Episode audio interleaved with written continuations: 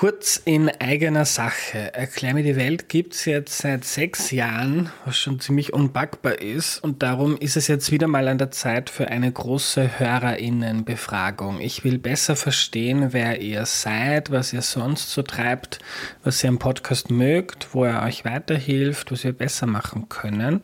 Also wenn ihr immer wieder Erklär mir die Welt hört, dann nehmt euch bitte 5 oder vielleicht auch 10 Minuten Zeit auf erklärmir.at/Umfrage, um einen eurer Lieblingspodcasts in der Zukunft noch besser zu machen. Wenn du mitmachst, erhöhst du die Chance, dass der Podcast in der Zukunft noch mehr auf Dinge eingeht, die dich interessieren. Und du kriegst im Austausch meine ewige Dankbarkeit und ein zukunftsfittes Erklär mir die Welt, das sich auf die nächsten 6, 12 oder 100 Jahre gut einstellen kann. Jetzt auf erklärmir.at/Umfrage gehen. Vielen, vielen Dank. Danke an Gudrun, dass du neu als Unterstützerin von Erklär mir die Welt dabei bist. Auf erklärmir.at könnt ihr alle zur Finanzierung des Podcasts beitragen. Danke euch allen dafür. Hallo, ich bin der Andreas und das ist Erklär mir die Welt, der Podcast, mit dem du die Welt jede Woche ein bisschen besser verstehen sollst. Heute geht es um die Mafia und die erklärt uns Sandro Mattioli. Hallo. Hallo. Hallo lieber Sandro, schön, dass du da bist. Kannst du dich zu Beginn noch kurz vorstellen, bitte?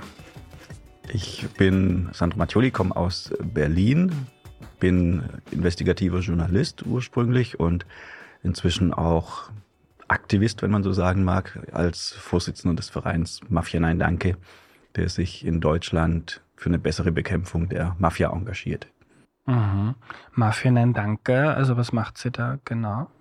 Wir machen relativ viel, also wir recherchieren, wir probieren überhaupt die Mafia sichtbar zu machen in Deutschland. Wir sind aber auch eine Anlaufstelle für Betroffene oder auch für Menschen, die Informationen suchen, und vor allem machen wir politische Arbeit, also man nennt es Advocacy.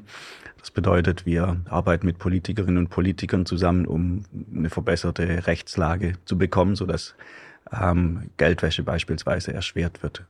Also es ist eine relativ komplexe Geschichte und wir sind aber ein Verein, der rein ehrenamtlich funktioniert bisher, was das Ganze wieder etwas einschränkt, weil natürlich, wenn du 10 festangestellte Leute hast, kannst du eine ganz andere Arbeit leisten.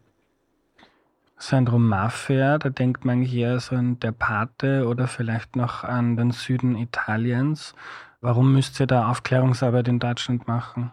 Also, du hast gerade ein Beispiel genannt, Der Pate, der vermittelt eigentlich ein völlig falsches Bild. Das ist faszinierend anzuschauen. Marlon Brando macht das wirklich sehr gut, aber er sagt wenig aus darüber, wie die Mafia tatsächlich funktioniert. Das ist schon mal ein Punkt, weshalb wir Aufklärungsarbeit leisten müssen. Und es ist eben so, die 4 Mafia-Organisationen, die es in Italien gibt. Also die wichtigste derzeit und auch schon seit einer Weile ist die Ndrangheta aus Kalabrien, dann die Cosa Nostra aus Sizilien, die man kennt, die Camorra aus Neapel und dann noch die Sacra Corona Unita. Die sind längst nicht mehr nur in Süditalien oder nur in Italien, sondern die haben sich schon vor Jahrzehnten relativ unbemerkt eigentlich ausgedehnt nach Österreich, in die Schweiz, nach Deutschland.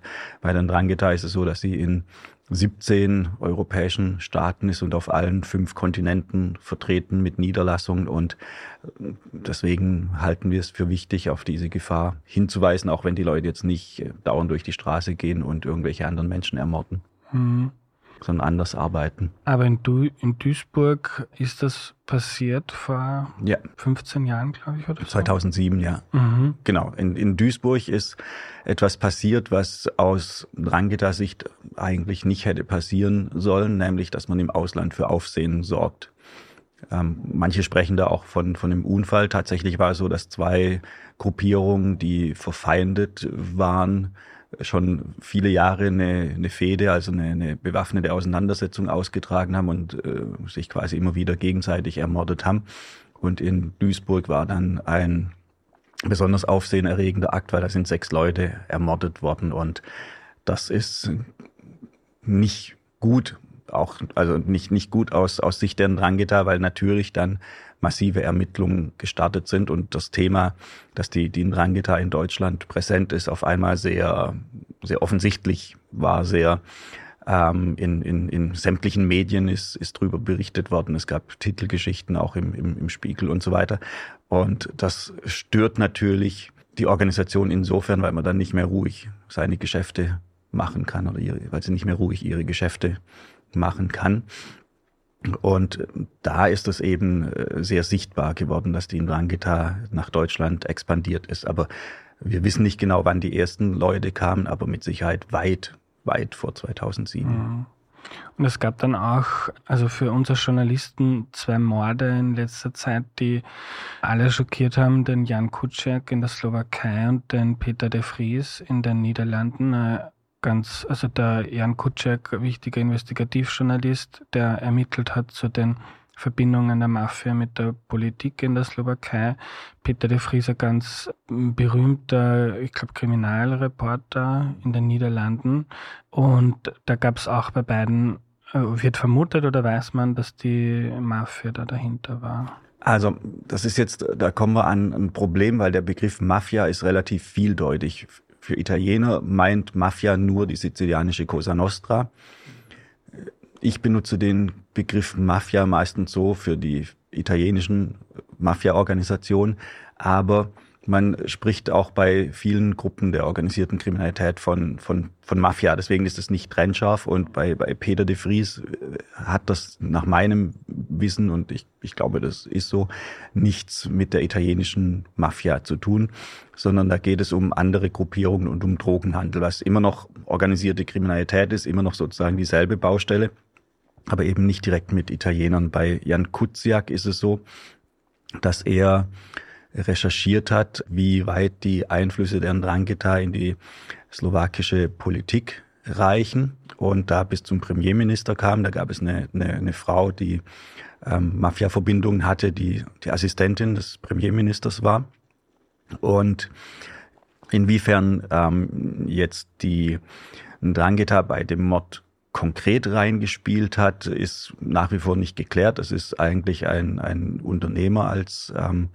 Auftraggeber ermittelt worden, aber sicher ist, dass Ján Kuciak zu Subventionen, die 'Ndrangheta in der Slowakei bekam, also Leute, die zur 'Ndrangheta gehören, die in der Slowakei leben und Betriebe unterhalten haben, recherchiert hat, und eben auch zu dem Aspekt, wie weit reicht der Kontakt der 'Ndrangheta in die Politik, so dass zumindest davon auszugehen ist, dass die Leute, die da betroffen sind, also sowohl die Politiker, die Kontakte unterhalten, als auch der Unternehmer, die Kontakte unterhalten, als eben auch die Mafiosi, dass davon auszugehen ist, dass die zumindest ein Interesse daran hatten, dass Ján Kuciak zum Schweigen gebracht wird. Allerdings hat es nicht so wirklich funktioniert, weil zum Glück Kolleginnen und Kollegen von ihm dann im Anschluss seine Recherchen veröffentlicht haben und dann auch es eine massive Protestwelle gab in der Slowakei, die zu Rücktritten geführt hat und auch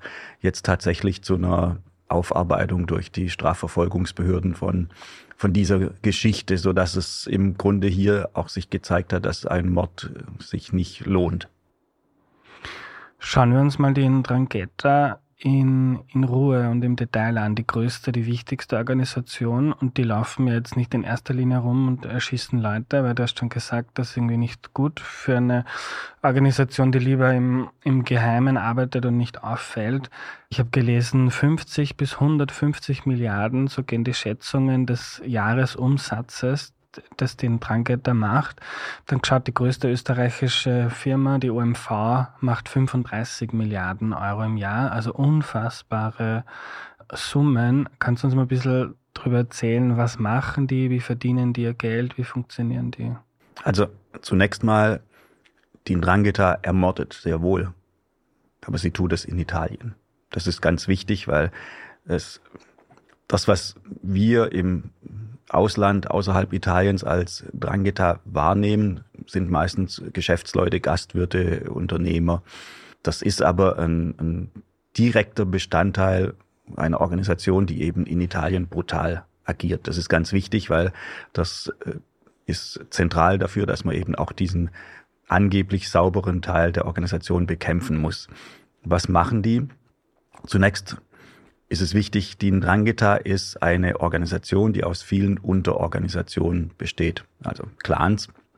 Und diese Clans sind wieder untergliedert in verschiedene Teile. Was machen die? Zunächst machen sie illegale Geschäfte, da kann man sich so ziemlich alles vorstellen, was möglich ist, also Drogenhandel. Jetzt ist die neueste Ermittlung hat gezeigt, dass es eben nicht nur um Kokain geht, weil da steht den Ndrangheta immer im Fokus, sondern auch Heroin ist importiert worden, chemische Drogen. Dann Waffenhandel ist ein klassischer Zweig der Ndrangheta. Das kann auch so ziemlich alles sein, von kleinen Waffen bis zu größeren. Dann Abfallentsorgung. Ich habe lange darüber recherchiert. Da ging es um chemische Abfälle, toxische Abfälle, radioaktive Abfälle, die Organisation anfangs geholfen hat zu entsorgen, bei den radioaktiven dann später auch selbst übernommen hat. Aber im Grunde können wir uns jedes Geschäft vorstellen. Es gibt manche Geschäftszweige, die sind beliebter, andere, die sind weniger beliebt. Eine Operation zum Beispiel vor 5 Jahren inzwischen hat gezeigt, dass man inzwischen nicht mehr so sehr auf Schutzgelderpressung im eigentlichen Sinne geht. Also sprich, jemand marschiert mit einer Pistole in ein Restaurant und sagt, ihr gebt mir jetzt in Zukunft jeden Monat 300 € oder 500 oder 3000. Ansonsten passiert euch was, sondern man macht es inzwischen so, dass man Produkte verkauft, in Anführungszeichen verkauft, die Gastwirte dann kaufen müssen, die zum Teil überteuert sind oder zum Teil von schlechter Qualität, mit dem Ziel quasi auf die Art und Weise Geld in die Clankassen zu bringen. Der Vorteil von diesem Vorgehen ist, das ist eine Nötigung, das ist nicht mehr eine Erpressung, da ist der Strafrahmen ein ganz anderer. Was aber auch wichtig ist, es geht nicht nur um kriminelle Geschäfte, sondern es geht auch sehr viel um legale Geschäfte, in die Organisation reindrängt. Also bekannt ist zum Beispiel, dass in Immobilien Geld investiert wird, auch um Gelder zu waschen. Aber nicht nur, es gibt in Investments in erneuerbare Energien, also in Windparks und in Solaranlagen.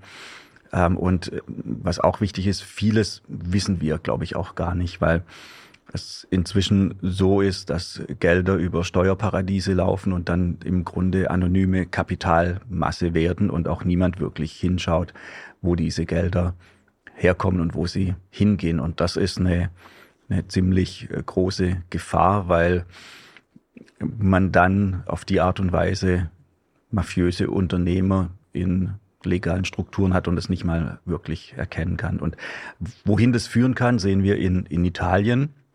In Italien ist es so, dass es Geschäftszweige gibt, auch in Norditalien, wo man lange glaubte, man hätte kein Problem mit der Mafia, die inzwischen schon mafiös dominiert sind, also wo die wichtigsten Unternehmen mafiöse Unternehmen sind. Also bei Erdbewegungen oder sowas ist das so ein bekanntes Beispiel, weil man da keine große Qualifizierung braucht und es deswegen relativ einfach ist. Abfallentsorgung ist ein Bereich, wo die Mafia massiv reindrückt. Und es trifft auch, und das ist auch noch wichtig, es trifft auch nicht nur italienische Unternehmen. Es gibt nämlich in Italien ein Instrument, wenn man Hinweise darauf hat, dass in einem Unternehmen mafiöse Einflüsse sind, dass es staatlich verwaltet wird für eine bestimmte Zeit, um das Unternehmen zu säubern. Und das ist beispielsweise bei Lidl passiert. Die Supermarktkette Lidl hatte in Italien eine Zeit lang 1/3 aller Filialen unter staatlicher Verwaltung, weil es Mafia-Einflüsse gab.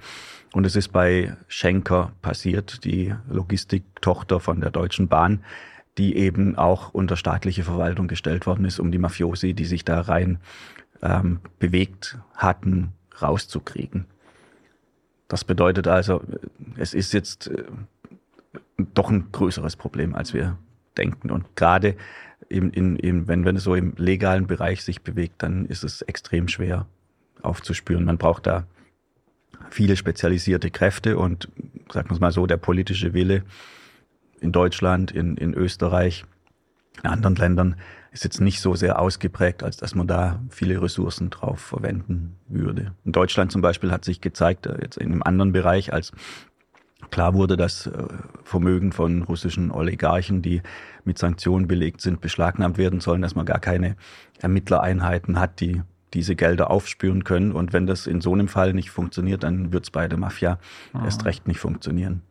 Wie kann das sein, dass die Mafia sich da in so riesige Konzerne wie Lidl oder Schenker quasi rein reklamiert? Wie funktioniert das? Weil naiverweise könnte man glauben, wenn man erpresst wird oder wenn jemand kommt, dann geht man zur Polizei und dann kriegen die Probleme. Ja, das muss jetzt nicht unbedingt immer eine Erpressung sein. Da gibt es unterschiedliche Mechanismen. Das kann über Mitarbeiter gehen, die angestellt werden, wo man zunächst nicht weiß, dass die einen mafiösen Hintergrund haben, die dann andere Leute nachziehen. Und dann auf einmal hat man halt nicht nur einen Mensch, der mafiös ist, sondern die verbreiten sich dann innerhalb des Unternehmens. Zum Teil gibt es auch Kooperationen aus Profitstreben. Das ist auch klar.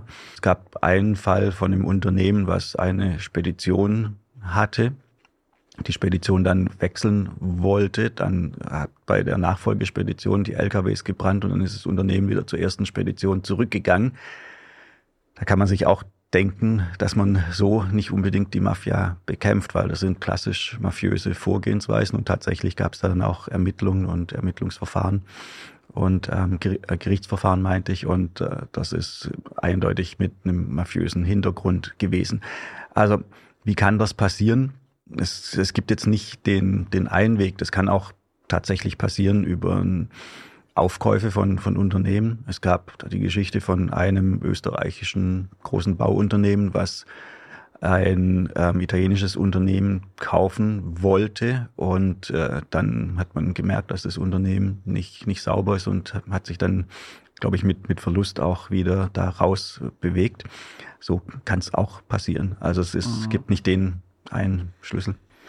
Kannst du mal was über die Organisationsstruktur der Ndrangheta erzählen? Weil man geht ja wahrscheinlich nicht hin und hat irgendwie eine Visitenkarte, das ist meine Rolle bei der Ndrangheta. Also jetzt wird es ein bisschen kompliziert, weil es ist nicht so, dass das eine wilde Ansammlung von Pistoleros ist, die in der Gegend rumschießen, sondern es ist sehr gut durchstrukturiert.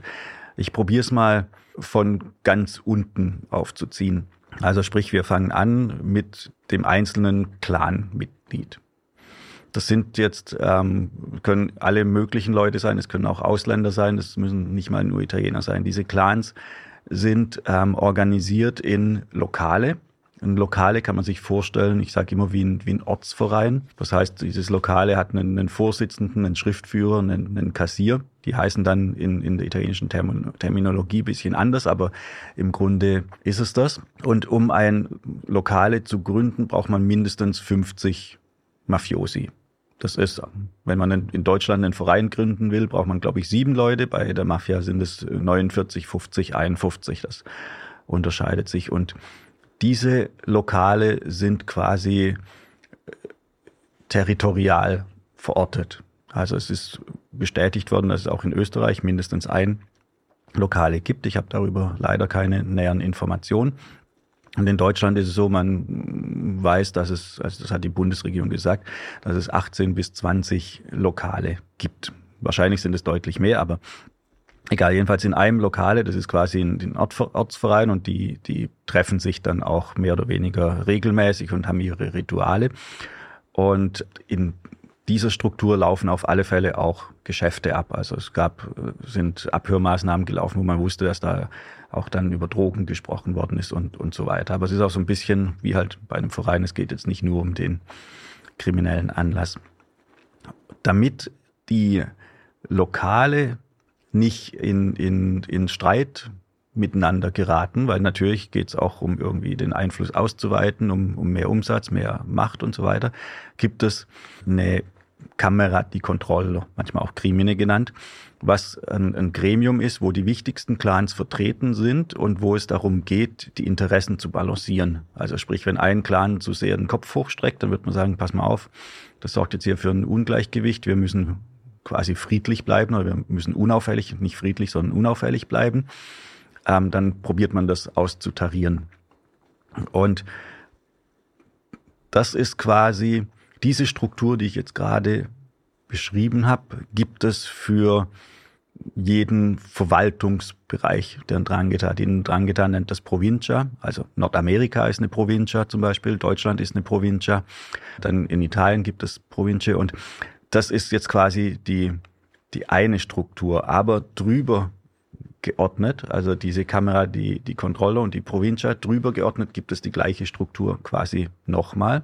Und zwar gibt es einen Gesamtverwaltungsrat, den Ndrangheta, wenn man so sagen mag, wo wieder die wichtigsten Clans der Gesamt-Ndrangheta vertreten sind und wo es einen Koordinator gibt, um eben dafür zu sorgen, dass zum einen die Regeln der Organisation eingehalten werden, also Omertà, Schweigegelübde und so weiter. Und auch wer jetzt welche Funktion erfüllen kann, wird dort oben bestimmt. Und so hat man quasi eine Organisation, die einheitlich agiert, aber aus vielen verschiedenen Teilen besteht. Wichtig ist auch noch, was ich jetzt als Clans bezeichnet habe, geht im Normalfall zurück auf einzelne Familien oder auch auf zwei Familien, die sich verbündet haben, die dann quasi oben die Clanführung haben und dann nach unten durchregieren können. So lässt sich es vielleicht am ehesten verstehen. Also es ist nicht so einfach, aber manchmal hilft der Vergleich mit einem Wirtschaftsunternehmen, wo man ja auch Konzerne hat, die dann, was weiß ich, aus verschiedenen Automobilunternehmen bestehen, die dann unterschiedliche Teilunternehmen wieder haben und oben sitzt eben ein Verwaltungsrat, der dafür sorgt, dass jetzt nicht auf einmal Skoda mehr Autos verkauft als VW, sondern also VW jetzt im Sinne von Volkswagen als Autohersteller. Und gibt es immer quasi einen Oberchef, der das Letztwort hat, der in alle verschiedenen kleinen Ortsvereine rein regieren kann? Nee, in dem Sinne nicht. Also man probiert mehr auf so eine Abstimmungsgeschichte zu gehen. Also es ist vor ein paar Jahren ein Treffen belauscht worden in Polsi, was sozusagen der rituelle Ort, der Ndrangheta ist. Also es war früher ein Kloster und da ist jetzt eben einmal im Jahr das Fest der Madonna di Polsi, wo viel Tarantella getanzt wird und viel gegessen wird und so, aber wo eben auch zumindest in der Vergangenheit dann die Ndrangheta sich immer getroffen hat und einmal ist es belauscht worden, als man den Vorsitzenden des Verwaltungsrats, des obersten Verwaltungsrats gewählt hat. Und in der Folge von diesen Ermittlungen ist dann auch deutlich geworden, dass das jetzt nicht ein Machthaber ist im Sinne, der sagt, du machst das und du machst jenes, sondern eher ein Koordinator, der aber natürlich hilft, Entscheidungen herbeizuführen. Und dann ist es so, die einzelnen Clans haben eine gewisse Autonomie und können im Rahmen von dieser Autonomie auch nach unten durchbestimmen. Also der Clanboss der Familie X kann natürlich sagen, du machst das oder du machst das nicht. Aber es gibt niemand, der jetzt für die gesamten Ndrangheta die Funktion hat, sondern da wird abgestimmt. Wie ich drüber gelesen habe, ist mir ein bisschen so der Vergleich gekommen, es klingt alles ein bisschen wie in einer Sekte, also diese Rituale und das religiös Angehauchte, die ganz klaren Regeln, an die man sich halten muss.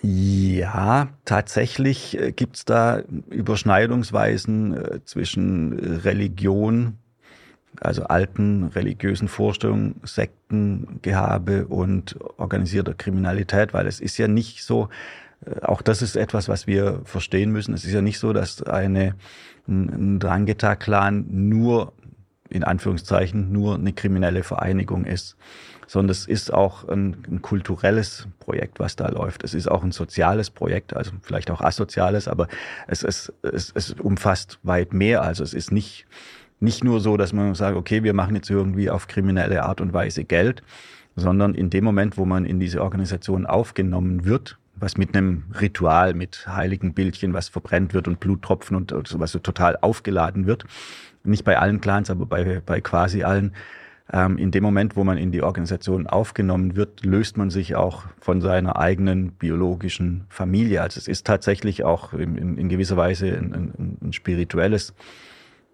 Projekt, jetzt nicht im positiven Sinne logischerweise, sondern im negativen. Und von daher kann ich sehr gut verstehen, dass du da zum Bereich Sekte kommst. Klar ist auch, es reicht ja sehr, sehr tief in das Leben der Leute rein. Das ist jetzt nicht irgendwie sowas, was weiß ich, so ein 9-to-5-Job, ich bin halt Mafioso, sondern das bedingt ja das ganze Leben, vor allem eben bei den Familien, die ganz oben sind in den Clans. Und kannst du noch erzählen, weil du hast jetzt gesagt, die Clans sind oft eine Familie, zwei Familien, die sich zusammengeschlossen haben.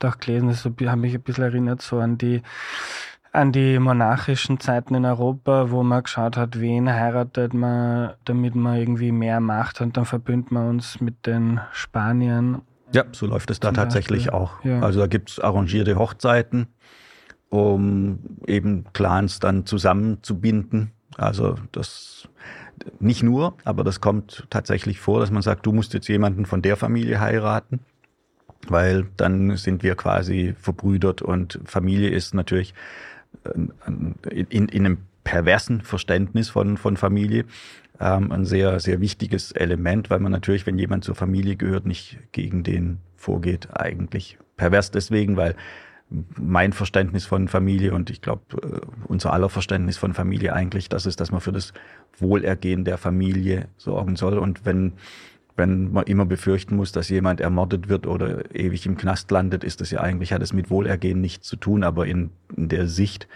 der Ndrangheta oder auch der Cosa Nostra ist das, gibt's da eine andere Denkweise, was Familie bedeutet.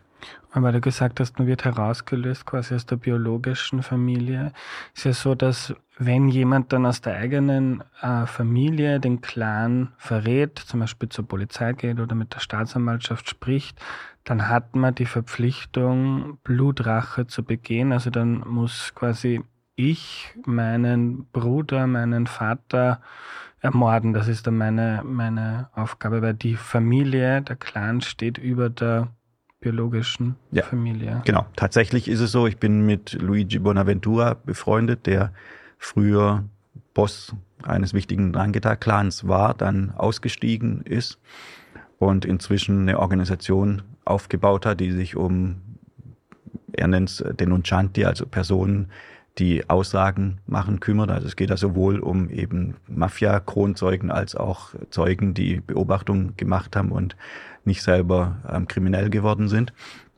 Und bei ihm ist es tatsächlich so, dass sein Vater gekommen ist, um ihn umzubringen. Da gab es eine Schießerei. Er ist aber unverletzt rausgekommen. Aber sein Vater hat einen Schuss ins Knie gekriegt. Also das ist so unvorstellbar, für jemanden, der nicht in so Strukturen vielleicht aufwächst, wie schaffen die das, dass der Vater seinen eigenen Sohn ermordet? Wie kriegt man das in die Köpfe von Menschen? Puh, das ist keine einfache Frage. Also klar ist, das sind lange gewachsene Strukturen. Das ist, man wird auch im Fall von Luigi so, er ist von klein auf zum Mafioso erzogen worden. Also er war noch nicht in der Pubertät. Ich glaube, er war 10 Jahre alt, ist zumindest seine letzte Erinnerung, die er hat. Da hat er mit verschiedenen Waffen trainiert und er berichtete mir auch systematisch da Maßnahmen ergreift, um an Blut gewöhnt zu werden und so, um quasi abgestumpft zu werden. Das erklärt aber, glaube ich, nicht alles. Also ich bin da ein bisschen überfragt, weil da müsste man tief in die Psychologie einsteigen. Aber es sind halt letztlich geschlossene Weltbilder, geschlossene Glaubensbilder. Aber wir müssen auch aufpassen. Ich glaube, wir tun uns keinen Gefallen, wenn wir zu sehr auf dem traditionellen Aspekt der Ndrangheta verharren. Weil es ist richtig, das gibt es nach wie vor. Es gibt aber auch Clans, die sagen bei uns, wir brauchen dieses Initiationsritual mit heiligen Bildchen und sowas brauchen wir nicht. Und vor allem ist es auch so, dass die Leute, die jetzt in Deutschland verhaftet werden, nicht so sehr in dieses traditionelle Raster passen, sondern die passen eher in dieses unternehmerische Verständnis von Ndrangheta. Also es ist jetzt nicht, dass man sagen kann, entweder oder, sondern es gehört schon beides zusammen. Aber es ist eine Verschiedenheit von Prägungen, von mentalen Prägungen, von Einstellungen, die dazu führen, dass die Ndrangheta so gut funktioniert. Ich kann mir das auch nicht erklären, aber ich habe mich das tatsächlich auch gefragt. Ich war für eine Doku in San Luca vor ein paar Jahren, und San Luca ist kein schöner Ort in dem Sinn. Das ist, sieht relativ ärmlich da aus, obwohl es mit Sicherheit die reichste Kommune in Italien ist, aber man sieht's nicht. Und das ist, also da war dann in einer Pizzeria war ein Kindergeburtstag und dann haben die Kinder getanzt, waren Mädchen zu Musik von YouTube. Aber es war Tarantella, es war traditionelle kalabrische Musik, wo ich dann dachte, das ist schon komisch, wie kann eigentlich so eine archaische Prägung von einer kriminellen Organisation funktionieren, wenn man doch gleichzeitig über YouTube, über Fernsehen, über was auch immer sich gar nicht mehr vor der modernen Welt abschotten kann. Also vielleicht hat es früher funktioniert, wo es eben halt das italienische Fernsehen gab, was da hingereicht hat. Aber heute ist ja, man kann sich ja gar nicht mehr vor Einflüssen, was weiß ich, amerikanischer Hip-Hop oder was auch immer. Also man von der Vielfarbigkeit der Welt, da kann man sich ja gar nicht verstecken, die kriegt man ja zwangsweise irgendwie mit, aber wohl deswegen hat sich die Organisation auch, also jetzt nicht wegen amerikanischem Hip-Hop und YouTube, aber wohl deswegen hat sich die Organisation auch verändert, weil man eben halt merkt, man muss mit der Moderne gehen, sonst funktioniert es auch nicht mehr. Das hat mich, um jetzt wieder eine Analogie zu machen, die nicht ganz passt, aber hat mich ein bisschen auch an den Islamischen Staat erinnert, wo es ja auch so im Prinzip eine Verbrecherbande, die aber so einen mystischen Unterbau hat mit dem Gotteskrieg. Und auch wenn jetzt dann in Clans in Deutschland damit vielleicht gar nicht mehr so viel zu tun haben, kann man vorstellen, dass das der Organisation jetzt, die es ja schon, oder die verschiedenen Organisationen, die es ja schon Jahrhunderte gibt, dass es irgendwie hilft, so ein mystischer Unterbau, was Spezielles, so man wird da aufgenommen und dann vielleicht auch was Halt gibt, so man gehört jetzt wo dazu und die kümmern sich um mich und dafür bin ich dann bereit, auch schlimme Dinge zu tun. Ja klar, also das, was du jetzt gerade angesprochen hast, sind sehr relevante Punkte. Das eine ist, die Leute, die da unten in Kalabrien oder in Kampanien in den Organisationen Mitglied werden, die sind auf einmal jemand. Also ich habe mal mit jemandem gesprochen, der wohnte in so einem der klassischen Mafia-Orte neben der Schule. Und er sagte, er kann nur durch die Beobachtung aus dem Fenster kann er sagen, wer ist der Sohn des Bosses, weil das ist der, wo die Leute sich quasi in eine Schlange stellen, um ihn morgens zu begrüßen, wenn er zur Schule kommt. Das ist das eine. Also du bekommst sozusagen eine Aufwertung. Zum Zweiten, das, was du angesprochen hast, so die gerechte Sache quasi. Man gibt dem Ganzen einen Überbau, um den Leuten, die da mitmachen, zu sagen, ihr seid bei den Guten, ihr seid für die richtige Sache unterwegs. Das ist ja ein bisschen auch, kann man sagen, im Militär so. Da muss man den Soldaten, die ja dann töten sollen, auch sagen, dass sie für die gute Sache unterwegs sind, auch wenn sich vielleicht dann manchmal rausstellt, dass es dem nicht so ist. Und natürlich ist es so, dass das bei den Mafia-Organisationen systematisch ausgeblendet wird, was an Unheil angerichtet wird. Das ist ja nicht wenig. Also das sind Unrechtssysteme, die sehr weit durchgreifen. Es werden Leute, die sich überhaupt nichts zu Schulden kommen gelassen haben, umgebracht und es wird Unmengen an Leid produziert, im Übrigen auch in die Organisation selber rein, weil viele Leute ermordet werden oder eben im Knast sind, Kinder ohne Eltern oder ohne Vater aufwachsen, Kinder mit 19 das erste Mal im Knast sind. Es ist massiv viel Angst da. Es gab Fälle von Frauen, die mit Mafiosi verheiratet waren, die umgebracht worden sind und so weiter und so fort. Das ist massives Leid, was da geschaffen wird, aber es wird natürlich ausgeblendet. Also auch das ist so, erinnert an überdrehte Strukturen wie IS oder sowas in der Hinsicht, ja. Gibt es eine Möglichkeit, da irgendwie wieder rauszukommen? Also ohne jetzt in ein Zeugenschutzprogramm zu kommen und dann eine neue Identität anzunehmen, kann man irgendwann sagen, quasi, als 15 Jahre dabei, Leute, ich will mich gern beruflich neu orientieren. Oder man weiß einfach zu viel und man ist mitgehangen, mitgefangen. Das ist eine sehr gute Frage, weil es Beispiele für beides gibt. Also an sich ist es so, die Mitgliedschaft in der Organisation, die kann man nicht ablegen, sondern die gilt bis ans Lebensende, was häufig dann früher kommt als bei anderen. Aber es gibt auch Beispiele von Leuten, die sich dann zurückgezogen haben. Also sie sind wahrscheinlich immer noch Mitglied, sind vielleicht dann auch verpflichtet, manchmal der Organisation in irgendeiner Form zu Diensten sein. Aber es gibt schon die Möglichkeit, auch sich rauszuziehen. Der Normalweg ist es nicht.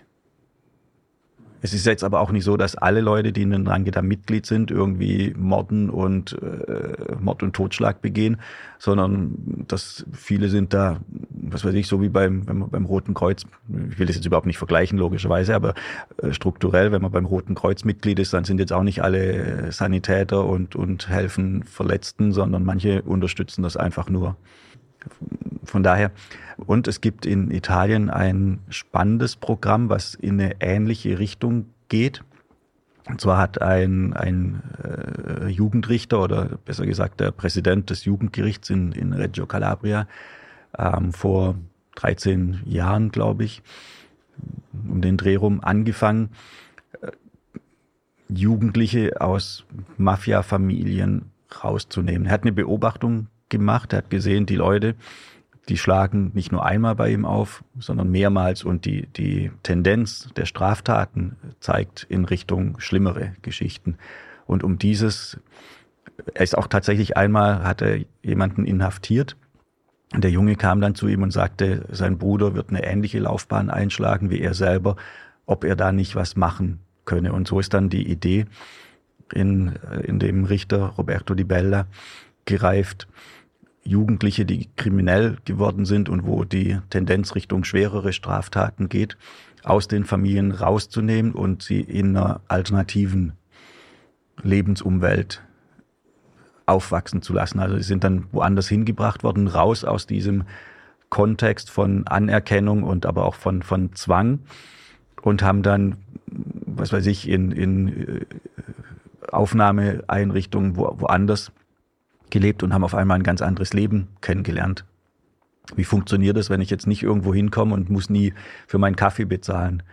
Oder wie ist das, wenn ich jetzt einen Einwanderer aus Syrien kennenlerne? Oder wie ist das, ein Mädchen kennenzulernen, was jetzt sozusagen nicht in der Schiene irgendwie, ich bin Sohn vom Mafia-Boss oder sowas läuft? Und dieses Projekt ist sehr erfolgreich tatsächlich, und ich bin auch der Überzeugung, dass wir Wege schaffen müssen, wie Leute aus der Organisation rauskommen, die sie nicht mehr unterstützen wollen, die aber auch den Schritt des Verrats nicht gehen wollen. Das ist natürlich sehr schwierig, weil wie überprüft man das, wie behält man das im Blick? Aber es hilft uns ja quasi, wenn man möglichst viele Leute der Organisation wegnimmt. Und ich meine, die Leute zu inhaftieren ist ein Schritt, wobei das oft nicht funktioniert, weil die im Gefängnis dann andere kennenlernen und dann eher sozusagen aufsteigen und besser geschult rauskommen. Aber an sich muss es aus meiner Sicht schon so sein, dass es Möglichkeiten gibt, auszusteigen, auch wenn die Organisation das nicht vorsieht. Bei Jugendlichen, wie schon gesagt, gibt's das in Italien, und das ist mit Sicherheit, sollte eine Inspiration sein. Generell ist es ja so, dass man in Italien mehr auf Prävention geht, also vorbeugende Maßnahmen macht, auch Mafia-Clans und Mafiosi das Geld wegnimmt und es dann eine sogenannte Beweislastumkehr gibt. Das heißt, wenn jemand als Hausmeister arbeitet, um einfach ein beliebiges Beispiel zu nehmen, und aber 2 Immobilien für 2 Millionen kauft, dann kann man die Immobilien in Italien beschlagnahmen, kann sagen, jetzt musst du mir erklären, wo kommt dieses Geld her? Und wenn er dann sagt, ja, das habe ich geerbt, dann muss man sagen, von wem hast du das geerbt? Belege es. Wenn das möglich ist, dann bekommt er seine Immobilien zurück. Wenn er diesen Nachweis nicht führen kann, dann fallen die Immobilien, gehen die in den Staat und werden häufig dann auch von gemeinnützigen Organisationen verwendet. Das ist etwas, was es so in Deutschland nicht gibt, in Österreich nach meinem Wissen auch nicht, was aber ein bedeutender Schritt ist, weil es sehr oft ist, dass auf einmal Leute, die im Mafia-Umfeld in irgendeiner Form unterwegs sind, Geld zur Verfügung haben, was sie eigentlich gar nicht haben können. Es können im Übrigen auch Freunde von italienischen Mafiosi sein, die jetzt nicht Italiener sind, Deutsche oder vielleicht auch Österreicher. Und wenn wir hier hinkommen, dass wir verstärkt auf finanzielle Aspekte gehen, dann wäre, glaube ich, viel gewonnen. Wie ist denn die Situation in Italien? Diese mafiösen Strukturen, werden die mehr mächtiger oder kann der Staat quasi Kontra geben und sie in Schranken setzen? Das ist deswegen schwierig zu sagen, weil diese Strukturen, also es gibt immer wieder massive Operationen, es gibt Festnahmen von lange gesuchten oder von für wichtig gehaltenen Mafiosi in Italien. Insofern gibt es eine Erfolgsgeschichte von Ermittlungen. Klar ist aber auch, die Organisation, vor allem die Ndrangheta, ist nach wie vor stark. Die sizilianische Cosa Nostra ist geschwächt worden, die hat sich aber auch selber geschwächt, weil sie so eine extreme Blutstrategie gewählt hat mit Staatsanwälten, Richtern, Polizisten und so weiter, die ermordet worden sind, plus Menschen, die als Eskorte gedient haben und so weiter. Insofern ist es schwierig, da eine Antwort zu geben. Ich glaube, dass der richtige Weg gegangen wird in Italien. Aber zugleich ist es auch so, dass die Ndrangheta sich immer wieder verändert und auch strukturell sich verändert, sodass man schwer sagen kann, wie erfolgreich ist denn die Bekämpfung. Weil es fallen immer wieder auch Politiker auf kommunaler Ebene, regionaler Ebene, aber auch auf in der landesweiten Politik, die mit den Ndrangheta kooperieren. Gestern ist ein Fußballspieler verurteilt worden zu 5 Jahren Haft wegen Unterstützung der Ndrangheta. Also es ist schwierig sozusagen eine Bilanz zu ziehen. Es ist ja nicht, dass man sagen kann, jetzt ist der Umsatz so und so zurückgegangen oder jetzt sind so und so viele Mafia-Mitglieder weniger im Land. Ja, im Grunde kann ich die Frage nicht beantworten. Wie verwoben ist denn die Ndrangheta mit Politik, Justiz, Polizei? Weil du hast schon gesagt, die Cosa Nostra, Er hat brutale, blutige Strategie angewendet, was, wenn man einflussreich sein möchte, nicht besonders gescheit ist vielleicht. Ja, das haben die, glaube ich, auch gemerkt inzwischen. Ja. Und gelesen über die Ndrangheta, dass eher das Ziel war, man unterwandert die Institutionen, man sucht gemeinsame Interessen mit der herrschenden Klasse und also es ist nicht nur eine Bande von Prügelknaben, sondern da gibt's ganz viele schlaue Menschen, Juristen, Unternehmer, Staatsanwälte. Ja, Gastwirte tatsächlich auch. Es ist ein bisschen blöd, darauf hinzuweisen, weil mein Verein Mafia Nein Danke ja gerade entstanden ist aus einer Gruppe von Gastwirten heraus, die sich von der Mafia distanzieren wollten. Wir wissen im Grunde wenig über die Verwobenheit. Es fällt immer wieder auf, wenn man irgendwo genauer hinschaut, dass bedeutende Mafiosi, nicht hochrangig, das kann man nicht sagen, aber dass bedeutende Mafiosi in Städten Kontakte unterhalten zu Bürgermeistern, zu auch teilweise Ministern, whatever. Inwiefern das weit verbreitet ist, gibt es keine endgültige Information, weil man muss da noch ein bisschen früher anfangen. Es ist nicht so, dass die Zugehörigkeit zur Mafia eine eigene Straftat ist. Man kann das bestrafen als Mitglied und Unterstützung einer kriminellen Vereinigung, aber es wird quasi systematisch nicht erfasst, wer gehört zur Mafia und infolgedessen ist es auch schwer nachzuweisen, jetzt in einem legalen Sinne sozusagen, wer hat Kontakte, weil wenn jetzt in den Augen von dem Staat Leute nicht als Mafiosi gemarkert sind, dann wird in dem nächsten Schritt auch nicht zu zeigen sein, wer jetzt mit den nicht gemarkerten Leuten Kontakt hat. Aber es gibt immer wieder Beispiele in Deutschland oder eben auch in der Slowakei, ist das ja auch ein Beispiel, dass es solche Kontakte gibt. In Thüringen gibt es gerade einen Untersuchungsausschuss, der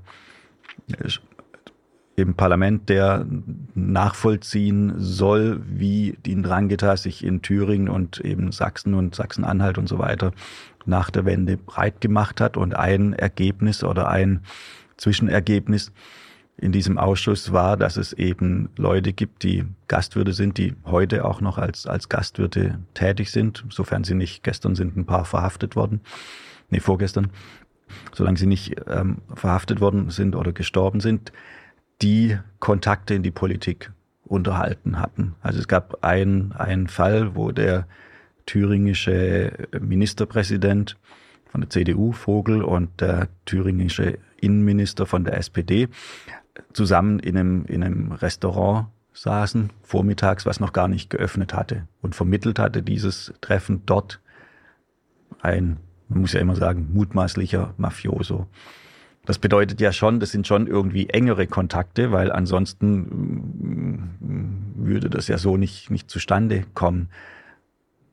Welchen Grund diese Kontakte hatten, das findet der Ausschuss hoffentlich noch raus, aber er hat nicht mehr viel Zeit, weil er ist nächstes Jahr vorbei und hat jetzt noch irgendwie 7 Sitzungen oder so. Gehen wir noch kurz historisch zurück.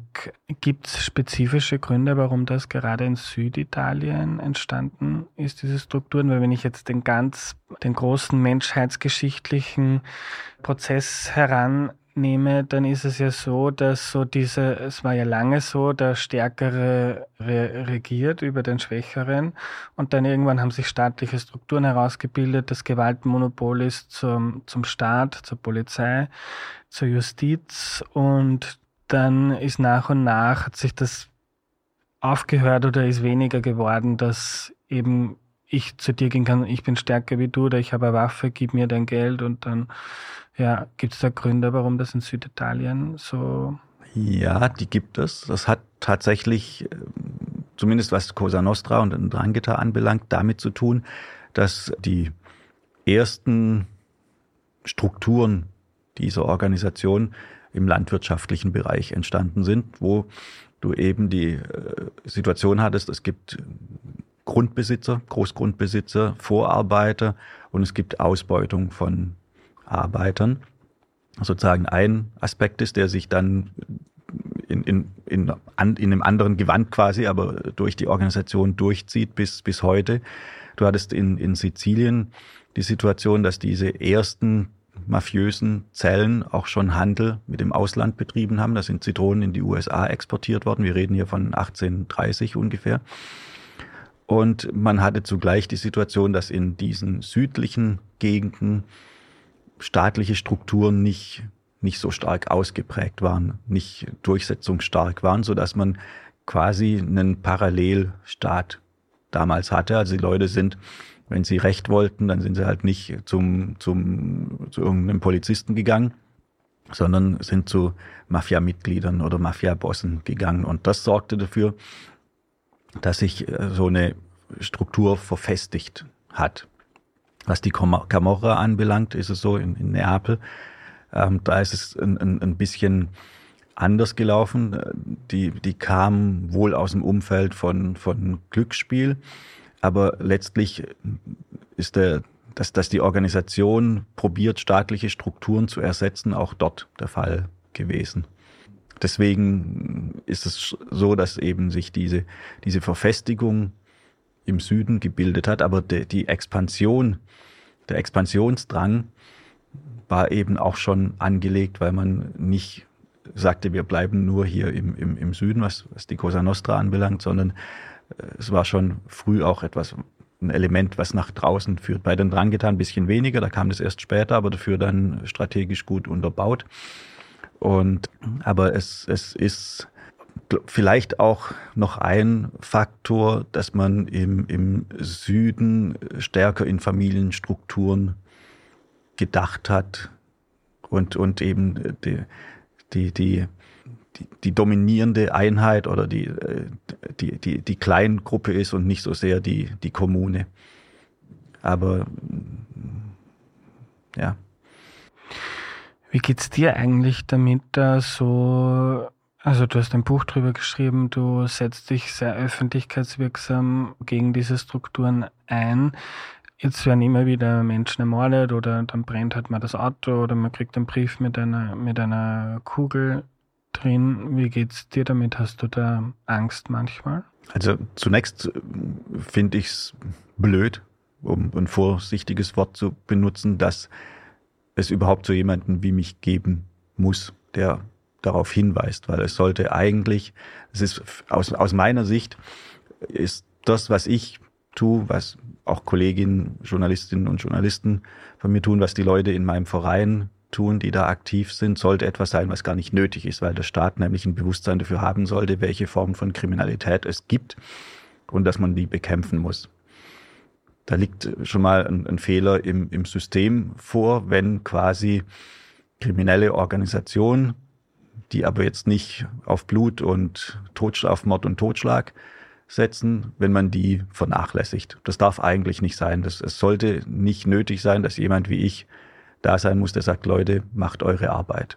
Deswegen fühle ich mich per se in der Funktion nicht wohl, weil ich das eigentlich nicht möchte. Auf der anderen Seite aber eine Form von, wie man sagen, Pflichtbewusstsein empfinde, was mir sagt, irgendjemand muss das machen. Ich will jetzt mich nicht über grünen Klee loben, weil es gibt viele Leute, die es gemacht haben, aber es sind offensichtlich nicht genug. Es müssten noch mehr sein. Und deswegen, glaube ich, ist es wichtig. Angst ist für mich ein starkes Wort, was an eine Situation gebunden ist, aber nicht an einen Zustand. Also wenn ich Angst hätte, wäre ich in dem Job, in der Aufgabe falsch. Klar ist aber natürlich, ich weiß, mit wem ich es zu tun habe. Und ich weiß auch, dass alle Erörterungen, die ich mache, was meine eigene Sicherheit anbelangt, sich nur auf die Vergangenheit beziehen können. Ich weiß nicht, ob die Organisation irgendwann ihre Strategie ändert. Also wenn seit 20 Jahren oder ich weiß nicht, wie lang es genau ist, die Cosa Nostra und die Ndrangheta keine Journalisten mehr ermordet haben, heißt es nicht, dass es für die nächsten 20 Jahre auch so sein wird. Deswegen war ich extrem schockiert, als ich von dem Mord an Ján Kuciak gehört habe. Und Daphne Caruana Galizia, die muss man auch unbedingt nennen, die in Malta als Journalistin zu einer Vielzahl von kriminellen Phänomenen recherchiert hat und ebenso auch zur italienischen Mafia und Glücksspiel in Malta. Aber klar ist auch, ich bin mir bewusst, was ich tue, aber man muss es halt machen, ganz banal gesagt. Hast du mal das Gefühl gehabt, dass du eingeschüchtert werden sollst oder so? Oder gab es sowas nie? Doch, das gab es, klar. Das gab es 3-mal. Und was da vielleicht auch relevant ist, was auch viel über die Organisation aussagt, ich hatte eine Lesung in Zürich, schon viele Jahre her, 8 Jahre her oder 7. Da kam ein elegant gekleideter Herr zu mir, älterer Mann, und sagte er kannte meine Geschichte offensichtlich, die ich da vorlesen wollte. Es war eine Geschichte über Luigi Bonaventura, den Aussteiger, Kronzeugen, in der beschrieben wird, wie man sich in den Ndrangheta früher duelliert hat, nämlich mit Messern. Also es gibt ja bei Burschenschaften, bei schlagenden Burschenschaften auch das, wo man sich einen Schmiss zufügt, also sich das Gesicht irgendwie aufschlitzen soll, und so eine Form von Duell gibt's eben auch bei der Ndrangheta, oder wurde bei der Ndrangheta praktiziert. Dieser ältere Herr kam zu mir und sagte, ja, ich würde das auch kennen. Dieses Duell, er sagt dann, wo er herkam und dass seine Onkels eben das auch praktiziert hätten. Also er sagte quasi etwas verklausuliert, dass er auch zur Mafia gehört. Und die Onkels seien aber 100 und 101 Jahre alt geworden, weil, sagt er dann sehr eindringlich mehrmals, man müsse halt wissen, wann der Moment gekommen ist, aufzuhören. Das ist eine klare Einschüchterung, die man vielleicht im ersten Moment nicht gleich versteht, aber er redete dann noch davon, dass es nur eine Wahrheit gäbe und so. Und irgendwann war mir dann auch völlig klar, dass er mir jetzt gerade eine Botschaft überbringen will. Der Punkt aber ist, weshalb ich diese Geschichte erzähle, zum einen eben, um darauf hinzuweisen, dass es diese Einschüchterungsstrategie bei den Ndrangheta natürlich immer noch gibt. Zum anderen aber, dieser ältere Herr war jetzt nicht irgendwie so ein Feldwald- und Wiesenganove, sondern er war CEO von einem Immobilienunternehmen, was in Deutschland allein über 12 Niederlassungen hat, in Österreich aktiv ist, in der Schweiz aktiv ist und ich glaube inzwischen auch in Frankreich. Das bedeutet, die kriminelle Organisation Ndrangheta existiert auch dank solcher Figuren, die zum einen total in diesem archaischen Kontext verwurzelt sind und sagen, wenn jemand gegen mich ist, dann wird er eingeschüchtert. Also 2015, ich hatte da damals jetzt nicht die riesen Öffentlichkeitswirkung oder sowas. Die Geschichte, die ich gemacht habe, war jetzt nicht investigativ. Die hatte mit der Familie, aus der dieser Mann kam, überhaupt gar nichts zu tun. Und trotzdem hat er sich genötigt gefühlt oder ist beauftragt worden, das weiß ich nicht, dahin zu kommen und mir eine Botschaft zu überliefern. Und zugleich jemand, der in so einem archaischen Denken drin ist, ist CEO von einem Immobilienunternehmen mit gigantischen Umsätzen. Das ist etwas, was mir sehr zu denken gegeben hat, aber nicht im Sinne von Einschüchterung, sondern im Sinne von dieser komischen Koexistenz. Hast du das denn irgendwo gemeldet oder ist das... Das Problem ist, ich habe natürlich Erkundigungen eingeholt über diese Person, wer das ist, und habe auch von der FedPol dann die Bestätigung bekommen, dass er, also von der Schweizer Polizei, die Bestätigung bekommen, dass es ein Mafioso ist. Also es war bekannt, aber der hat ja nicht gesagt, ich bringe dich um oder sowas. Also es ist überhaupt nicht justiziabel.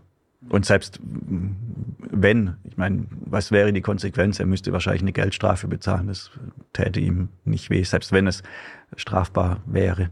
Sehr unzufriedenstellend, ja. Oder?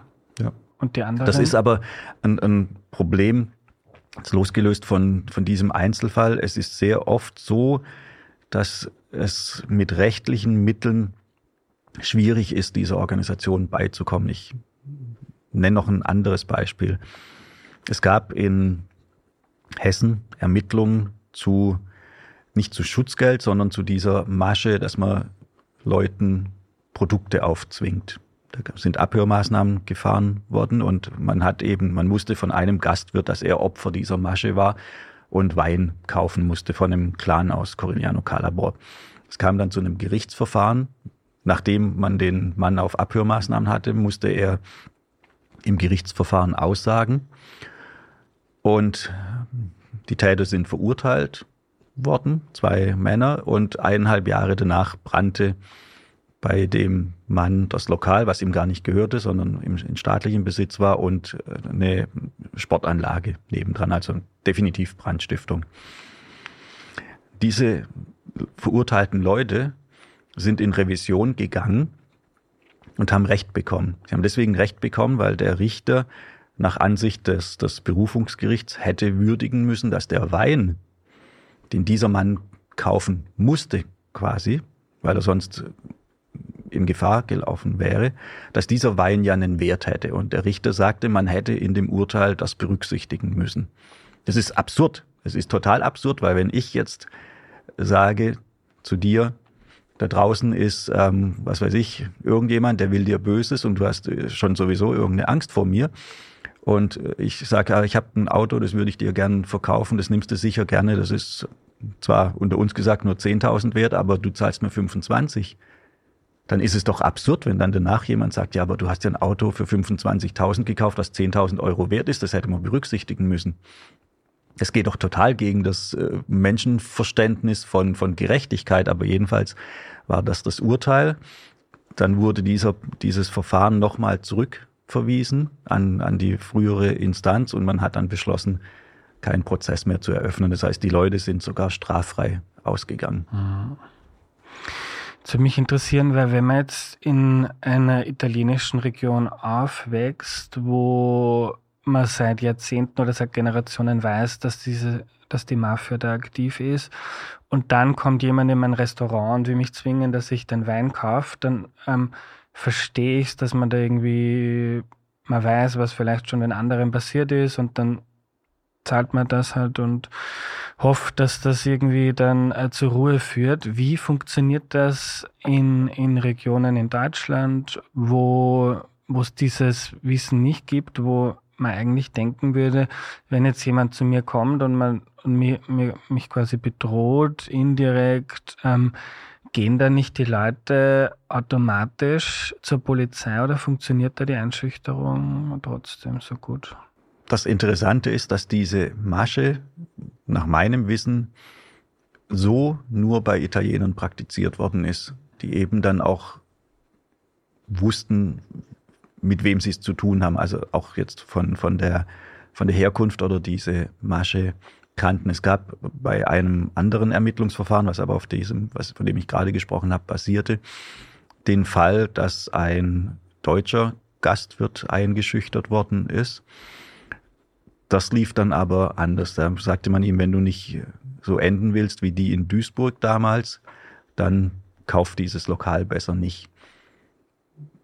Der ließ sich davon aber zunächst mal nicht einschüchtern. Also das heißt, in einem deutschen Kontext funktioniert diese Masche wahrscheinlich gar nicht unbedingt. Und man muss auch eines sehen, es ist jetzt beileibe nicht so, dass alle Gastwirte, die sich dann an diesem Verkauf in Anführungszeichen beteiligen, Opfer sind, sondern es gibt durchaus auch bei Abhörmaßnahmen Leute, die sagen, naja, ich nehme euch schon Wein ab, aber jetzt nicht irgendwie 2 Paletten, sondern eine tut's ja auch. Also sprich, es ist jetzt nicht nur ein Ersatz für Schutzgeld, sondern es ist zum Teil auch so eine Art von Beitrag zum Clan zum Beispiel. Also wie wenn, auch da wieder kein Vergleich, aber wenn man jetzt eine wohltätige Organisation hat, dann verkaufen die ja manchmal auch, was weiß ich, Teddybärchen oder Briefpostkarten oder irgendwas und die sind dann ein bisschen teurer. Das ist jetzt in dem Fall eine gute Sache, aber so gibt es eben halt auch bei den Bösen. Mhm.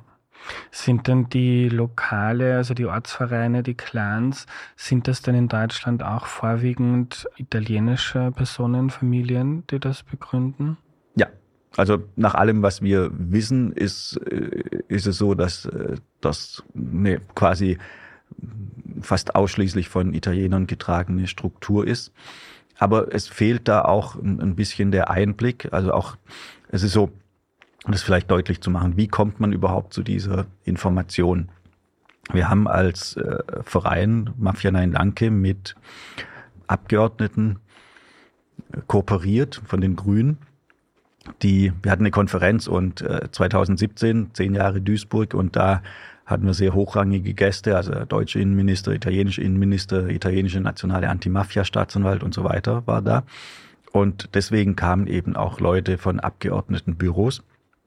Und ein Mann, der für eine grüne Abgeordnete, für Irene Mihalic gearbeitet hat, eigentlich immer noch arbeitet, war sehr beeindruckt von dem, was er da hörte, weil er auf einmal gesehen hat, wie präsent eigentlich die Ndrangheta in Deutschland ist, weil wir hatten den Staatsanwalt Giuseppe Lombardo zu Gast aus Italien. Das ist der vorgestern die Ermittlung, die zu dem massiven Schlag geführt hat, der so ein bisschen aufgezeigt hat, wo sind in Deutschland überall welche Clans. Und das war sehr, sehr massiv, sehr beeindruckend im negativen Sinne. Und infolgedessen hat die Abgeordnete Irene Mihalic die Bundesregierung nach Informationen gefragt. Also beispielsweise die Zahlen, wie viele Mafia-Mitglieder gibt es in Deutschland? Ich glaube, für Österreich gibt es da keine analogen Zahlen. Müsste man vielleicht fühlt sich jemand bemüßigt, in der Politik mal da ein bisschen Anfragen zu stellen, wäre ja nicht verkehrt. In Deutschland ist es so, die letzte Zahl stammt, glaube ich, aus dem Jahr 2020 und die Angaben waren da, es gibt 770 offizielle Mafiosi sozusagen in Deutschland, 505 gehören zur Ndrangheta und es gibt noch eine Dunkelziffer von 800 bis 1000 Leuten. Das sind schon mal mächtige Zahlen, aber italienische Staatsanwälte sprechen von bis zu 3000 von mindestens 3000 Mitgliedern der Ndrangheta, weil Nicola Gratteri, einer der profiliertesten Anti-Mafia-Staatsanwälte, neben Giuseppe Lombardo, den ich jetzt gerade genannt habe, und noch ein paar anderen, sagt eben, es gibt 60 Lokale der Ndrangheta in Deutschland, was also mindestens 3000 Leute sind. In dieser Antwort wurde auch gefragt, wie viele Lokale gibt es denn in Deutschland, weil die italienische Staatsanwaltschaft sagt 60, was sagt die Bundesregierung? Die Antwort war dann 18 bis 20. Daraufhin hat eine Kollegin bei den LKAs nachgefragt, wo denn die Lokale sind, und dann gab es schon keine Antwort mehr. Ich glaube, nur Thüringen sagt, dass es früher in Erfurt eins gegeben haben soll. In Akten, in meinem Bestand ist die Rede davon, dass es in Köln 2 Lokale geben soll, in Stuttgart soll es eins geben, dann... Das war es, glaube ich, was sich da an Informationen so findet. Aber sprich, das liegt alles noch sehr im Dunkeln. Und ich habe eben gelesen, dass für Österreich die Existenz von einem Lokale bestätigt worden ist, stand in dem Artikel vom Standard. Und wollen die deutschen Behörden da einfach nicht offen drüber reden? Oder ist das offizielle Politik so, bei uns gibt es das nicht? Ein bisschen weder noch. in Deutschland ist, glaube ich, die Tendenz ausgeprägt, dem Bürger zu sagen, kannst entspannt bleiben, es ist alles gut, wir haben alles im Griff. Und da passt natürlich das nicht unbedingt rein. Aber es ist auch nicht homogen. Ich meine, Deutschland ist ja ein föderales System und man sieht zum Beispiel in Nordrhein-Westfalen, da wird relativ viel Druck gemacht in die Richtung. Auch die Ermittlungen hatten jetzt einen Schwerpunkt in Nordrhein-Westfalen. Der Innenminister geht voraus, was den Kampf gegen organisierte Kriminalität anbelangt, hat kapiert, dass das eine wichtige Aufgabe ist. Also es ist jetzt nicht so, dass man ganz grundsätzlich den Kopf in den Sand stecken will in Deutschland, aber es ist eine weit verbreitete grundsätzliche Haltung und eben auch in dem Bereich. Aber es ist nicht das Einzige. Es hat auch damit zu tun, dass über Mafia zu berichten sehr schwierig ist, weil vereinfacht gesagt, wenn ich sage, der Gastwirt XY oder der Unternehmer Z hat mit der Mafia zu tun, kann mich der Gastwirt klagen. Ich kann sagen, Sie behaupten, ich hätte mit der Mafia zu tun, ich habe damit nichts zu tun. Ich kann also jemanden nur mit der Mafia in Verbindung bringen, wenn er als Mafioso verurteilt ist. Weil andernfalls ist es eine Diffamierung. Als Mafioso verurteilt zu sein, geht aber nur in Italien. Das heißt, wenn ich den Unternehmer Z habe, der zwar aus einer Mafia-Familie kommt, aber in Deutschland geboren ist, in Italien nie verurteilt worden ist, werde ich über ihn nicht mit Klarnamen berichten können. Das ist ein großes Problem, weil so im Grunde die Ndrangheta, die Cosa Nostra, die Camorra unsichtbar wird. Und wir haben diese Situation, dass Clanchefs in Deutschland gelebt haben, dass dort Kinder geboren sind, dass diese Leute in dem Umfeld aktiv sind, dass Unternehmer mit der Mafia kooperieren. Aber dadurch, dass es in rechtlicher Hinsicht nicht relevant ist, weil es eben nicht bestraft wird, Mitglied der Mafia zu sein, maximal Mitglied einer kriminellen Organisation, ist es extrem schwierig, das sichtbar zu machen. Und wenn es nicht sichtbar wird, dann ist eben auch der Druck auf die Politik, entsprechend zu handeln, nicht so hoch. Das bedeutet, wir müssen quasi, wir als Verein, sage ich jetzt, aber im Grunde auch wir als Journalistinnen und Journalisten, wir müssen zeigen, da ist ein Problem, damit dann von politischer Seite aus eine Sensibilisierung eintritt und man sagt, oh, wir müssen schauen, ist da wirklich was dran, damit dann Gegenmaßnahmen ergriffen werden. Es ist ein sehr komplizierter Vorgang, aber anders geht's leider nicht. Was muss in Deutschland politisch passieren, damit du endlich wieder über schönere Dinge berichten kannst, vielleicht Reportagen über Reisen oder ich weiß es nicht. Reportagen über, da gäbe es schon ein paar Themen, die ich mir vorstellen könnte. Ich weiß nicht, ob das innerhalb von der Zeit, die ich vorhabe, noch zu arbeiten, 25 Jahre, ob man das erreichen kann, aber wenn es gelingen würde, dass man zumindest die Leute, von denen man weiß, dass sie zur Mafia gehören, stärker in den Fokus nehmen würde, dann wäre schon viel gewonnen.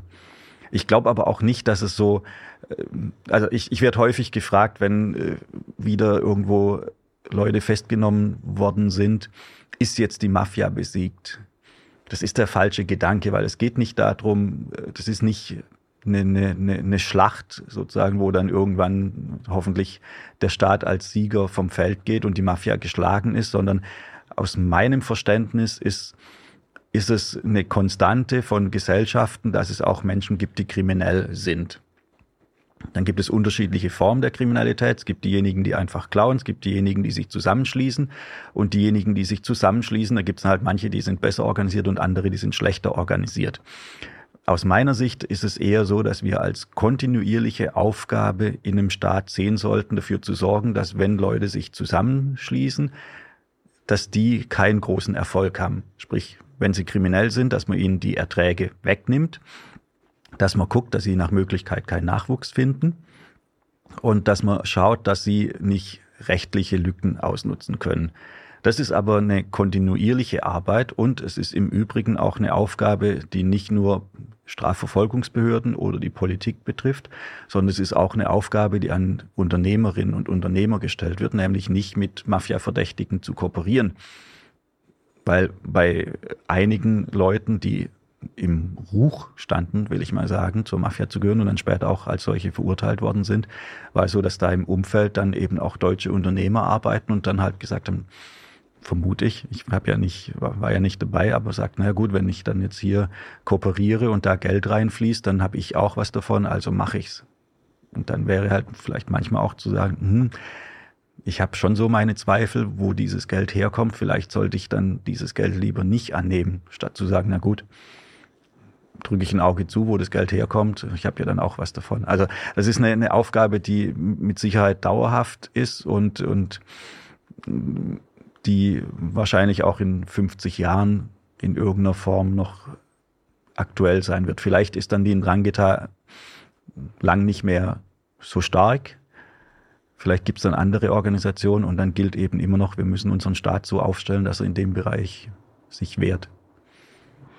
Sandro, ich möchte zum Ende noch ein paar Fragen von HörerInnen stellen, die ich geschickt bekommen habe. Die häufigste war, dass das jetzt schon zu Beginn angesprochen, dass der Pate das Bild verzerrt, was stimmt und was stimmt nicht, in dem, wie in Filmen über die Mafia berichtet oder wie die dargestellt wird. Naja, da könnte man jetzt ein abendfüllendes Seminar machen. Was glaube ich, also ganz banal gesehen, im Paten sind Mafiosi Männer. Und das ist, zumindest was Cosa Nostra anbelangt und was die Ndrangheta anbelangt und Sacra Corona Unita, ist es auch tatsächlich so. Bei der Camorra, die sind da ein bisschen flexibler. Also es gibt auch eine Transfrau, die eine Leitungsfunktion hatte und auch Frauen können Funktionen übernehmen. Aber dieses Männliche, dieses Männerfixierte der Organisation, das stimmt. Ich bin jetzt kein Experte für den Paten, aus vielleicht nachvollziehbaren Gründen, aber was grundsätzlich zu kurz kommt, ist das Leid, was solche Organisationen schaffen, dass unschuldige Leute ermordet werden, von Querschlägern getroffen, was mit Sicherheit nicht stimmt auch in dem Paten. Es wirkt ja alles recht gloriös. Also das sind irgendwie elegante Leute und geachtete Leute. Das ist natürlich jetzt auch nicht die Wirklichkeit, sondern wenn man sich Mafia-Strukturen anschaut, gibt es da immer wenige Leute, die profitieren und viele, die buckeln, aber auf keinen grünen Zweig kommen. Dieses Bild vermittelt der Film jetzt auch nicht. Aber in der Zwischenzeit hat sich auch viel geändert. Ich meine, der Pate ist 50 Jahre alt.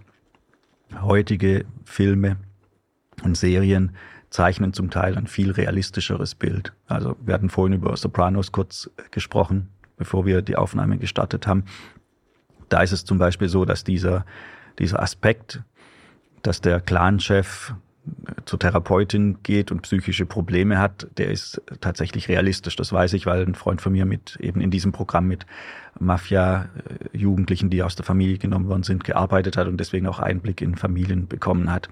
Oder wenn man beispielsweise den Film Die Mafia tötet nur im Sommer, La Mafia uccide solo d'estate, mit Piff anschaut, da wird die Opferperspektive sehr viel deutlicher. Also was bedeutet es für Leute, die sich gegen die Mafia stellen oder vielleicht nicht mal gegen die Mafia stellen, sondern einfach damit überhaupt nichts zu tun haben, wenn in Sizilien dauernd Leute umgebracht werden. Ein ganz, ganz toller Film, sehr stark. Und das zeigt sich eben auch in den Filmen der vergangenen Jahre, dass die Perspektive sich geändert hat. Also diese Männer im schwarzen Anzug-Perspektive, die ist eigentlich, nimmt man heute nicht mehr so, sondern man hat ein realistischeres Bild auf die Organisation. Aber klar ist es faszinierend, wie Marlon Brando da sitzt und die Beleuchtung gut gemacht ist und so.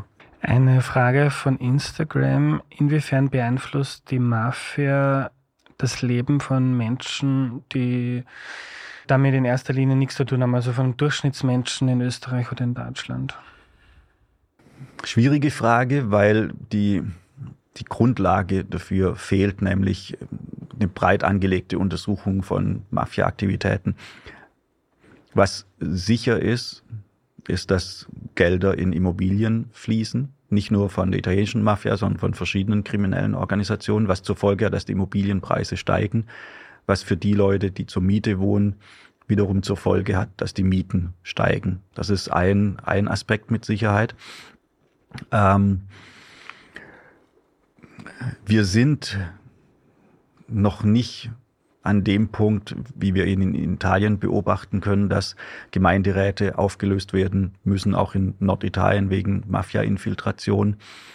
Aber wir sind auch nicht immun dagegen, dass diese Situation bei uns passieren kann.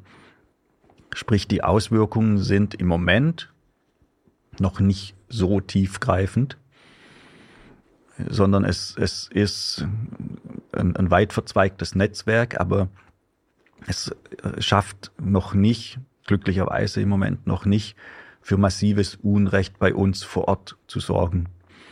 Aber die Gefahr ist da. Wir sehen schon jetzt, dass durch Kooperationen von italienischen Mafiosi mit anderen Unternehmern dann auf einmal manche Unternehmer wachsen und damit andere Unternehmer, die nicht mit Mafiageld arbeiten, ins Hintertreffen geraten. Auf breiter Ebene der Bevölkerung ist es, glaube ich, nicht, dass man einen Einfluss merkt. Aber es ist auch gar nicht im Interesse der Organisation zunächst. Erst wenn sie dominieren kann, wenn sie Institutionen dominieren kann, wenn sie genügend Kontakte zu Strafverfolgungsbehörden und so weiter aufgebaut hat oder Justizbehörden, dann wird sie die nächste Stufe zünden sozusagen. In Italien konnte man das relativ gut beobachten. In Norditalien haben sich Clans niedergelassen, haben dann ein paar Morde begangen, haben mit Einschüchterung gearbeitet und dann ist es wieder ruhiger geworden, weil dann klar war, weil man dort auch eben das kulturelle Verständnis hat, was bei uns nicht so ausgeprägt ist, wer jetzt da ist und wer was zu sagen hat. Aber wenn wir vermeiden wollen, dass unsere Wirtschaft in Schieflage gerät, weil mit Drogengeldern Unternehmen gefüttert werden und dann andere Unternehmen verdrängen, dann müssen wir trotzdem wachsam sein. Also es ist eine schleichende Geschichte.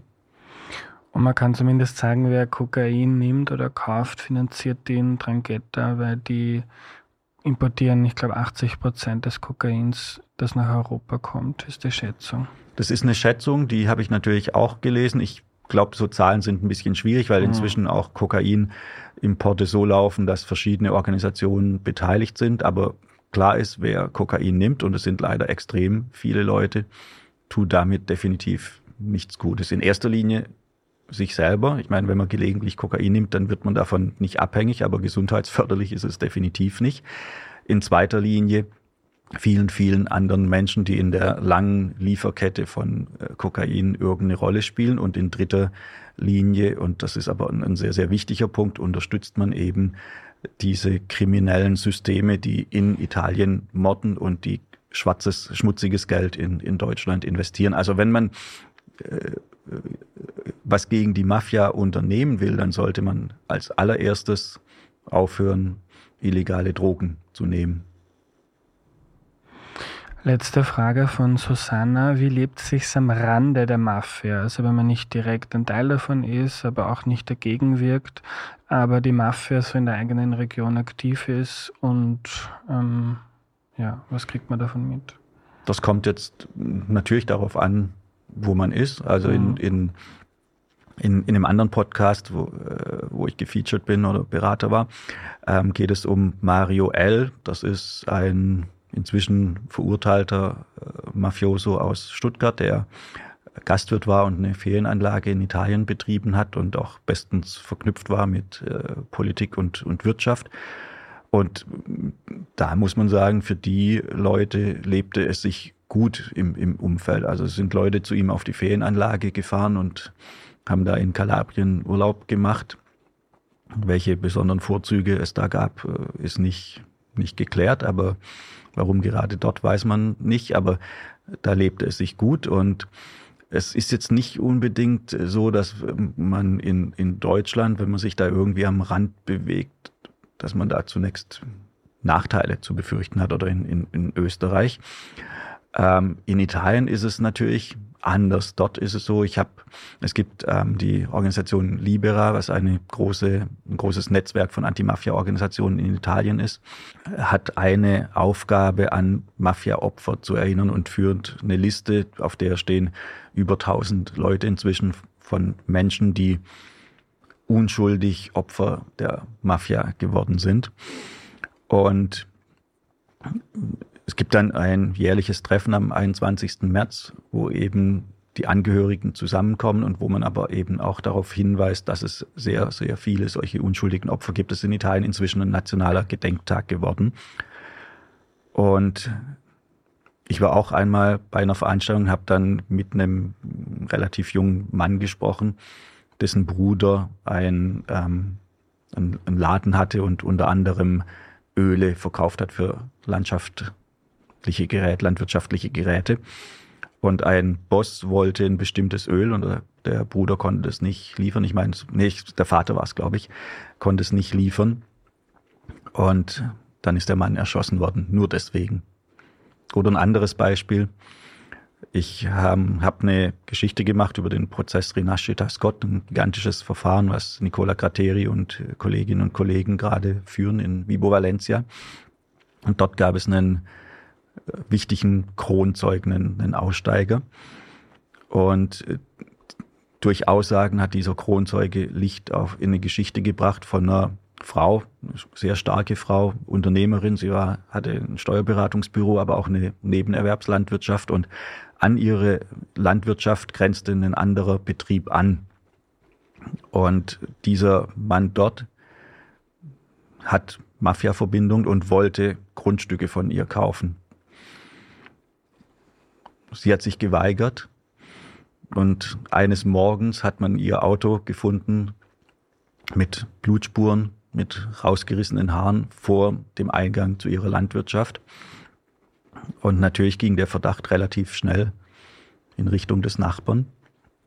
Der hatte seine Plantage mit Kiwis und so weiter mit einer Überwachungsanlage versehen, also mit Überwachungskameras, die auch die Straße gefilmt haben. Und merkwürdigerweise war die so manipuliert worden, dass sie an diesem Tag, genau in dieser Nacht und bis zu diesem Morgen nicht funktioniert hat. Es ist so, man konnte da bis heute keinen Täter festmachen, aber dieser Kronzeuge in diesem Gerichtsverfahren sagte aus, dass diese Frau mit so einer Raupe mit Ketten mehrmals überfahren worden ist und man dann die Reste den Schweinen zum Fressen gegeben hat. Und was das wirklich wichtig ist zum einen nie aus dem Auge zu verlieren, dass die Leute, die hier die Organisation unterstützen, und sei es auch nur, weil sie Kokain kaufen bei ihrem lieblingsitalienischen Wirt, so ein System und solche Aktionen, solche Taten, solches Leiden mit unterstützen. Das ist ganz wichtig. Also, sprich, es lebt sich in Italien am Rande der Mafia definitiv nicht gut. Und wenn wir hier uns in diesem Umfeld bewegen, und es gibt sehr viele Menschen, die bei diesem Mario L. beispielsweise essen gegangen sind oder auf die Ferienanlage, obwohl sie wussten, dass der ja vielleicht dazugehören soll, dann unterstützen sie das mit. Und der Podcast, der die Geschichte jetzt beleuchtet, ist auch auf Instagram beworben worden und dann findet man Kommentare wie, naja, aber das Essen bei ihm war schon wirklich gut. Oder Unmengen an Leuten, die sagen, naja, die wahre Mafia sitzt in Deutschland im Bundestag, solcher Schrott. Also es zeigt, dass man sich mit dem Thema noch überhaupt gar nicht auseinandergesetzt hat. Und deswegen ist es eben so wichtig, dass es Anti-Mafia-Organisationen in Italien gibt, die eine Gegenstimme bilden. Und deswegen ist aber auch so wichtig, dass es sowas wie den Verein Mafia Nein Danke gibt und vielleicht irgendwann in Österreich vielleicht eine ähnliche Organisation. Das wäre sehr wünschenswert. Wie heißt der Podcast, wo du mitgewirkt hast? Mafialand. Lieber Sandro, danke für deine Zeit und deine wichtige Arbeit. Danke dir fürs Interesse und die Einladung und ja, alles Gute.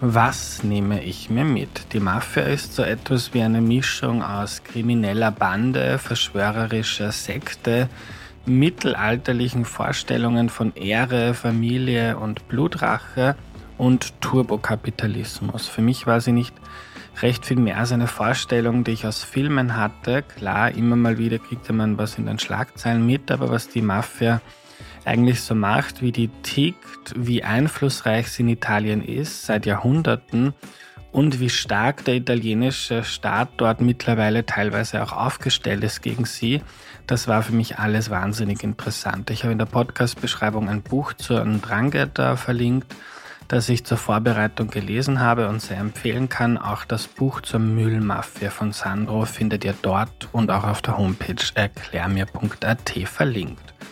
Wenn du mehr von Erklär mir die Welt hören möchtest, dann probier mal Folge 16 aus. Da erklärt Florian Klenk anhand eines Mords, wie das Strafrecht in Österreich funktioniert.